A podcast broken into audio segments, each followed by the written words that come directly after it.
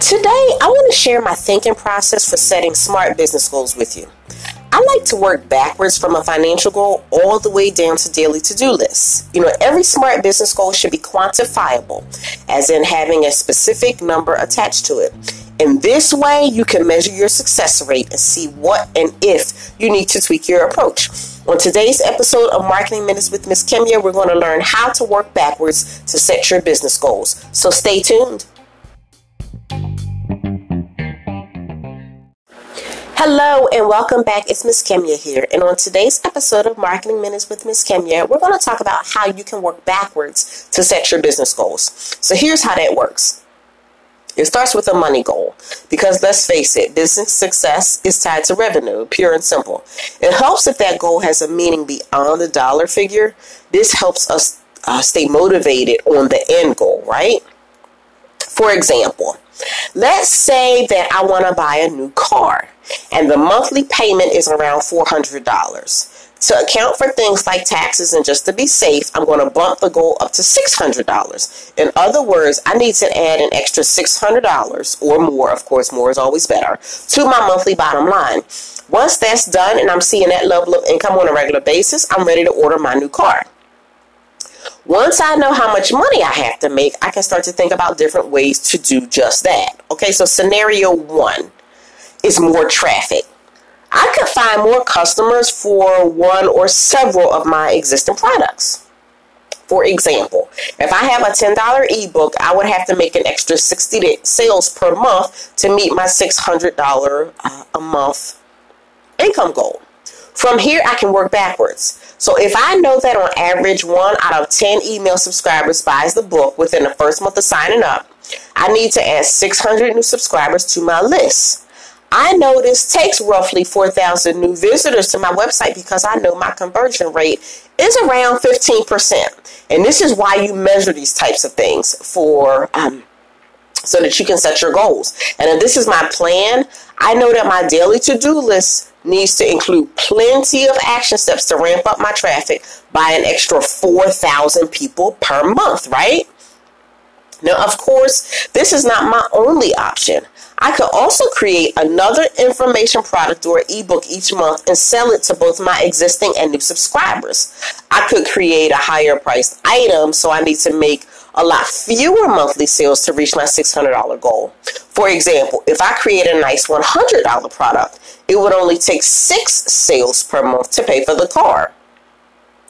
Here's the thing since the car payment will be an ongoing expense, it also makes sense to look into recurring payments for my business. This could mean my own membership site, or I could look into affiliate offers with recurring commissions. Now, depending on your market, there's a lot out there that you can promote.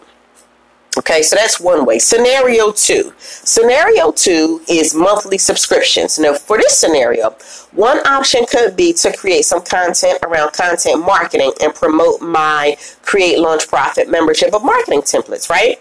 Now, as it stands right now, it's a $39 per month subscription, which means I need to add 16 new members to generate this $600 for my car payment because the $39 per member times 16 members is $624, okay?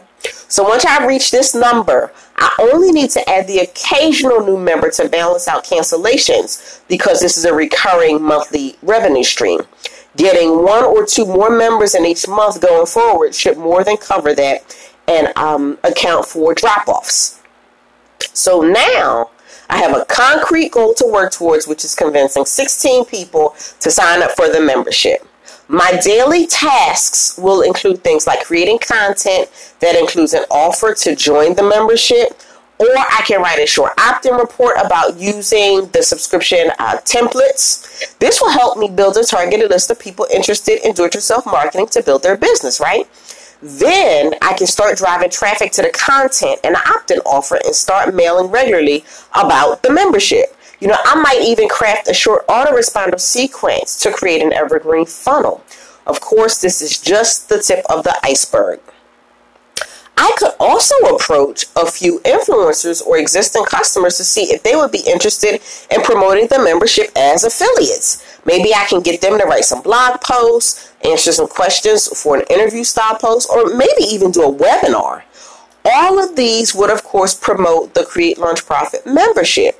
By thinking outside the box and putting in some time and effort initially, it won't take me long to get those 16 signups that pay for my new car payment. Because I really want that new car, right? So I'm going to be motivated to get it done and grow my business by an extra $600 per month to pay for it. In fact, chances are great that I'll overshoot the goal by several hundred dollars. Even better, this is something I can continue to grow month after month.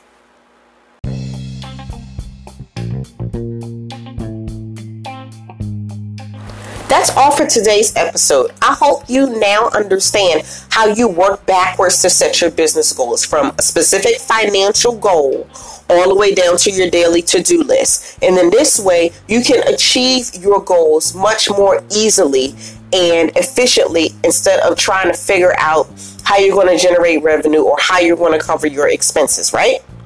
Today was actually day four of my seven days of biz planning to rock your year mini challenge. It's a free seven day series for entrepreneurs that can be started at any time. When you register at marketingsparkler.com, you'll get an email from me each day with a tip or strategy designed to help you make plans for growing your business. As you can tell by today's episode, we're not talking fluff and stuff here. We're talking hands on, actionable tips and strategies you can use every day to embrace planning, set ambitious goals, and then work towards reaching them. Visit marketingsparkler.com to sign up for the full challenge. That's all for today's episode of Marketing Minutes with Ms. Kemya. Until next time, have a great day.